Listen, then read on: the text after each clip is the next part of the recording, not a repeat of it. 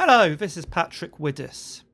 Before we start with today's show, I'd just like to remind you that while Poetry Non-Stop is free to listen to, it costs money to make. I've just had to upgrade my SoundCloud account to host all the episodes, and as the podcast grows, so will the cost.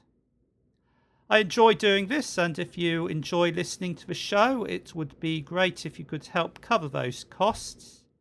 If you go to patreon.com slash poetry nonstop, you can make a monthly or one off contribution, and anything, even just £5, would be much appreciated. It's a new podcast. I don't have the millions of listeners that some shows do yet. So not only will the money help, but knowing that there are people who like this show enough to contribute will be a real boost to keeping it going and making it bigger and better. Thank you, and here's today's show. Bus station toilets. Meet me at Hideout, hidey hole, hidden, our own little kingdom. Meet me with a marker pen, half a pack of players, roll on cherry lip gloss in a flowery glass bottle. Meet me in the cubicle with his initials inside an arrowed heart. We'll ask the walls about Mary and why she is a whore. Meet me at our secret place, behind the bus station, opposite the courthouse door for boys on probation. Meet me at damp cement, Izal, Jeyes fluid. Meet me by the cracked sink and the broken soap dispenser. Meet me at Tears Fall, Rain Shelter, Conference Room. Meet me there as soon as you can and tell no one where you're going. Hello and welcome to Poetry Non-Stop. This is Patrick Widdess and you just heard Julia Webb reading a poem from her second collection, Threats, recently published by Nine Arches Press. It has been described by fellow Norwich based poet Helen Ivory as an unsettling telling of how it feels to be a girl living in a small town whose surfaces are seethed with graffiti and home life bristles with disquiet and here's Julia to tell us about it herself. I'm very excited about this collection. I think it's it's quite different to my first collection, and it has four sections. Um, it focuses on the physical body, uh, coming of age in a small rural town as a girl, dysfunctional family, and then it it and love and loss. Sounds like a, a poetry memoir. yes, yes, it does. It, but it isn't. It isn't that. It's it's not all. I read an interview with Jo Shapcott recently where she was talking about poetry that's apparently very personal, which I think mine is. It there is some autobiographical stuff in there, but not everything is autobiographical. The poem you just read it sounds like there's some vivid memories in there. Where did that come from? Well, it for some reason, as a teenager, we spent a lot of time in my friend Christine in public toilets. I don't quite know why, except for the fact that maybe it was because it was out of the sight of adults and you could do what you like and you could do graffiti on the walls. And also, it was a place to talk about secret stuff, mostly to do with boys, I, ex- I expect, as we were quite young teenagers at the time. Yeah, so interesting. You will get these uh, private worlds. Yeah, absolutely. And I think the school toilets were like that. They were like a certain bunch of people that used to smoke in the toilets. Mm. I think most teenagers have probably spent a bit of time hanging around in those kind of secret places. When you wrote this collection, did you have a, a clear idea at the beginning that you were going to write a collection on these themes, or was it more you were writing poems and that the collection emerged from those? Um, when I started, I thought it was going to be more about my family history, and I went to London to do some research and go to places where I'd been to as a young child. But um, different themes emerged, as happens, I guess, when you're writing. I went spent a day in Kew Gardens with my um, aunt, and from that I went home and wrote a load of poems that were to do with physicality which wasn't what I was planning to do at all. it's your second collection.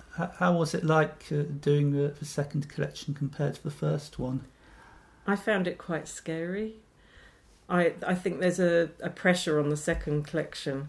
There's a pressure on the first collection because obviously you want people to like it, but with the second collection, there's a feeling that it has to somehow be better than the first collection. And also that if it's different to the first collection, that maybe the people that like the first one won't like the second one as much.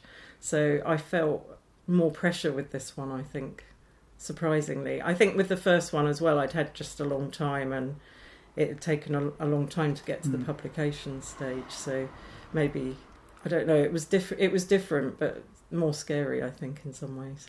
And how did you get over that? I think you just have to push through it. Um, I had a mentor and Pascale Petit for a, short while. She looked at the collection and she pushed me to be more brave about the order of the poems and stuff like that, which was good. I needed that really. I was being a bit timid and scared, and I put a, a, a, very sort of slight, easy poem first, which which was the title poem of the book, which now actually isn't in the book at all. yeah, it's, it's uh, interesting actually. I mean, there's obviously a lot sort of work goes into writing the individual poems, but how, how do you go about actually putting them together in a collection? that took a long time, sort of thrashing around with the order. And I, I was lucky that I have a good friend who's a poet, and she helped me a bit with the order. But then I paid, I, I paid for some extra mentoring from Pascale, and she changed the order again after that to make it less less safe, more brave, I guess. But um, I'm I'm really happy with it now. And interestingly, when I was um, looking at it with my editor, we she took a couple of poems out, and we tried to sort of re- rejig the collection to to sort of stop that gap up. And every time we took one from somewhere else, it it felt like there mm. was something missing. So I was really happy that the order was right and that everything should be there. So uh, you said that you got a lot of help from Pascale Petit. Who else was influential in writing the collection? I suppose when you're writing a collection, influences are, are what you read as well. And um, I'm I'm a big fan of Andrew McMillan. Do you know his work? And I read quite widely, and I read a lot of American poetry. So I think that influences my writing quite heavily. And I'm also interested in people who write about family and personal stuff, but in more surreal ways, like Moniza Alvi um, her book Blackbird Bye Bye, I think, is really good. But also, she's got one called Carrying My Wife, which I really love. And Pascale Petit, um, Helen Ivory. There's there's a lot a long list really, but um, also I, the people I workshop poems with as well.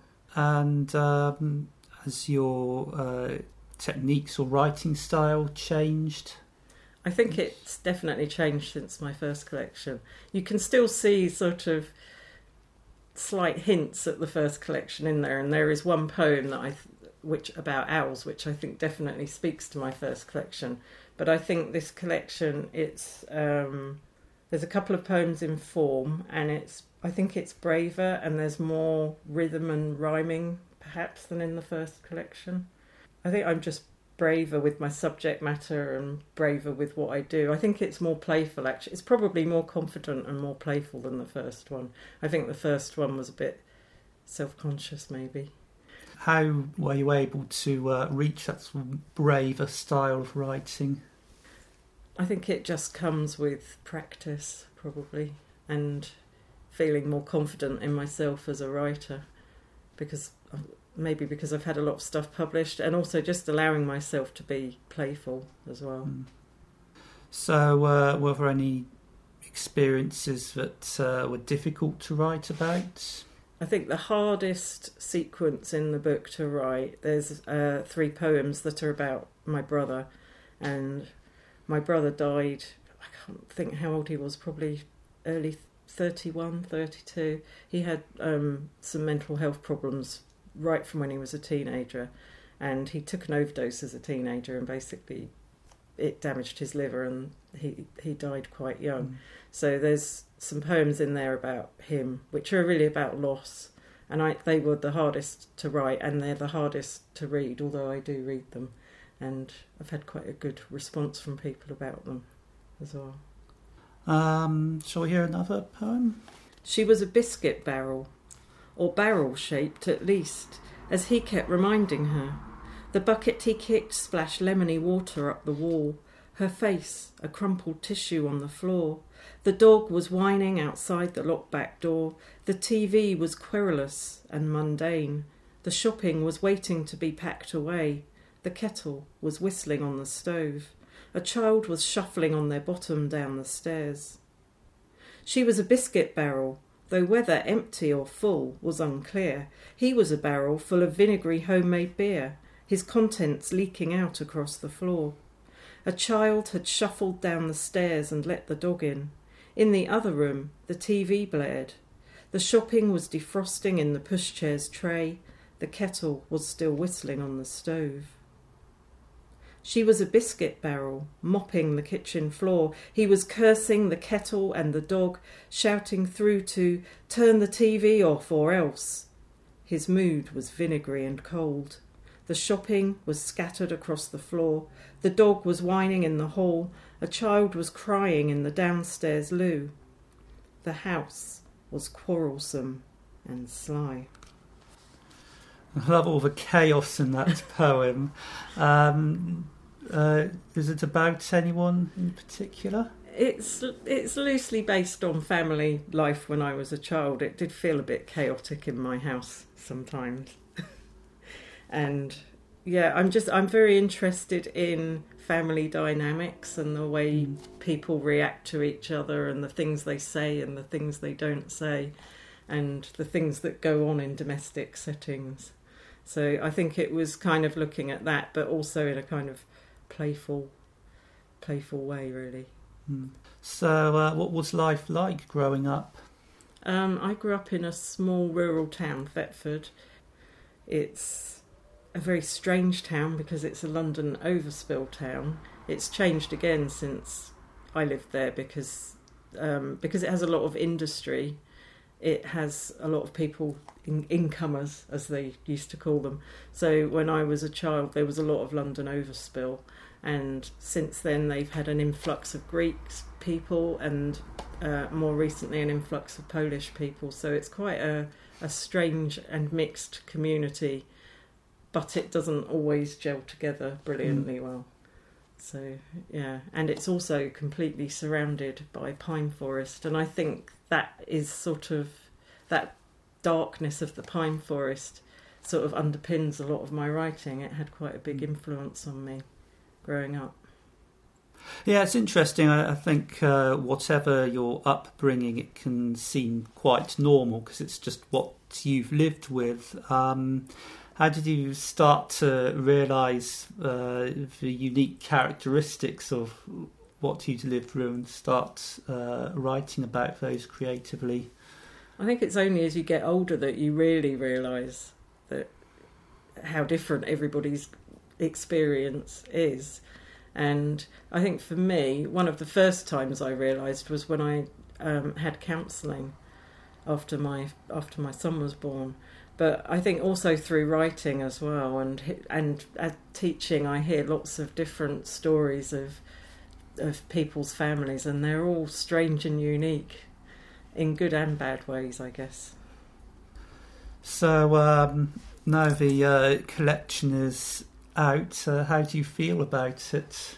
Um, I'm feeling quite excited about it now. I'm having a launch in London this week which is very exciting. I didn't have that for my first book and I've done some readings which have been I've and I've had some really positive feedback which is nice and um, I'm involved with two other poets from my press Jackie Saphra and Jessica Mookherjee and we're going to be doing some shows together later in the year which is very exciting called Muses and Furies Excellent. Well, uh, good luck with those. Uh, what kind of uh, routines and techniques do you have for your writing? I'm a very haphazard writer in that I write when the mood takes me. I don't necessarily sit down at a particular time every day to write. Um, I I write a lot on trains. If I travel, tr- there's something about getting on a train that gives me permission to write, and I have mm. my book out almost before I've sat in my seat. So that's that's really good. And I also teach a regular creative writing class on a Friday, and making making prompts for them and reading widely for the handout. I think that really helps my own writing. It's really valuable, actually, and also Mm. hearing their work as well. And I sometimes, I often, I, when they do the prompts, I do them too. So that's really useful to me. Yes. Well, uh, I think you've got a, a writing prompt for us to try. I have. So it's a memory mining exercise, and um, it's based on a book by Joe Brainard called I Remember. And the book, each line in the book starts with I Remember, and it's uh, all about different. It's haphazard, different memories from all different times in his life. And the book's actually 167 pages long, which Mhm. is. It took me quite a long time to get through it because that's quite. Would you like me to read a bit of the Yeah. um, there's a short extract. I remember the only time I ever saw my mother cry, I was eating apricot pie. I remember how I used to stutter. I remember the first time I saw television. Lucille Ball was taking ballet lessons. I remember Aunt Cleora, who lived in Hollywood. Every year for Christmas, she sent my brother and me a joint present of one book. I remember a very poor boy who had to wear his sister's blouses to school and it just goes on like that. But I think it. I've used this a lot in my um, various classes because it's just a good way to get memories flowing. And sometimes when you do it, things come out that you might not have necessarily thought of. It's like that chain of one thought leads to another thought, leads to another thought. So you just keep do it and keep going. And it doesn't matter if you don't keep what you've written afterwards, but you might use bits of it as a trigger for something else. Yes, it feels like there's a, a whole poem and uh, story lying behind each of those sentences. Absolutely. Yeah. Yeah. Yeah. Yeah, I can imagine he probably could have got hundreds of poems out of it. yes. Um, so, what's the exercise? So the the first bit of the exercise is to just do some free writing and start each line with I remember and just keep going. Thoughts that come up can be from any time in your life and they don't have to be related to one another. So that's the first part of the exercise. And in the second part of the exercise is to take one of the memories from your bit of free writing and to expand on it. Don't be precious about the actual details. It's okay to change things if it makes the poem better. Sometimes you might have to have two or three goes at writing about the same subject. I, a, a good example of this was in my creative writing class on Friday. A student had brought a two poems that she'd written for her homework, and they were about they were both about the same incident. And the first one had all the facts of the incident, and then the second poem she'd allowed herself to go somewhere else with it, and that was a really really good and memorable poem.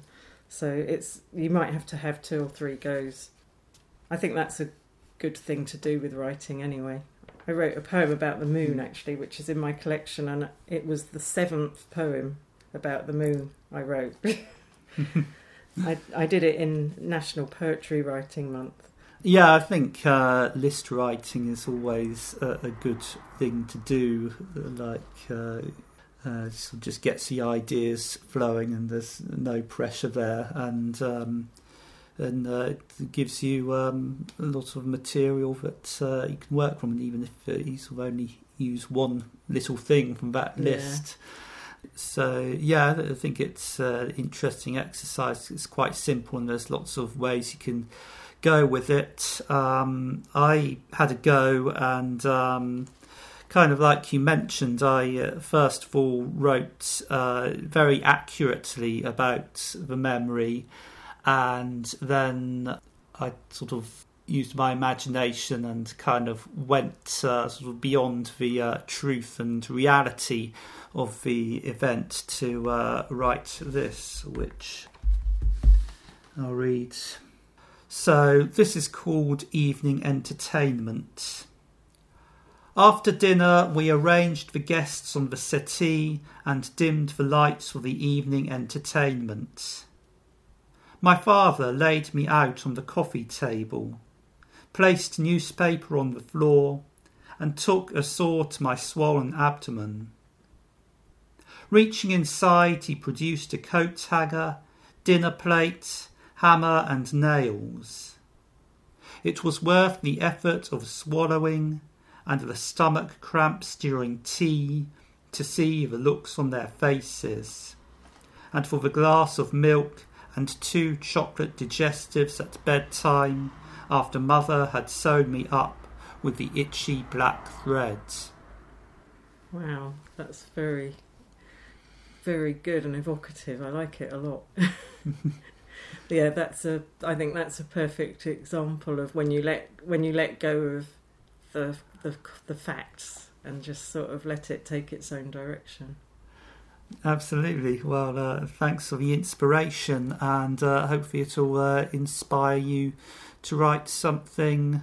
Yeah, uh, it's, it's, interesting actually. A few other people have uh, uh, set prompts to do with memories. Sue Burge had one called Writing the Cinematic Style. Uh, Martin Figura uh, was talking about metaphor, so you might want to uh, think about uh, some of those techniques as well. Yeah. But uh, yeah, in any case, uh, see what comes out and please share the results. It would be great to read them and maybe share them on a later podcast. Um, right, well, thanks for sharing your poems. do you have a, another poem to finish with? Maybe I will finish with my poem about the moon. Moon Party. You are too full to sleep. You are full of the moon. It is bursting out from inside you. It is shining its moon face from your stomach. The moon thinks of itself as an emergency. It wants you to call 999 or 112 or 911. The moon never knows which country it is in. You're in a motel, and the neon lights shine through the curtains. You want to birth the moon, but the moon is not going anywhere. It says it is fed up with hanging around in the sky. The stars get on its nerves with their incessant sparkles. The moon wants real fireworks. The moon wants a bonfire with tinfoil baked potatoes. The moon wants toffee apples and Halloween pumpkins. You go to the store with the moon and your credit card. The cashier asks when it's due, and you say you don't know.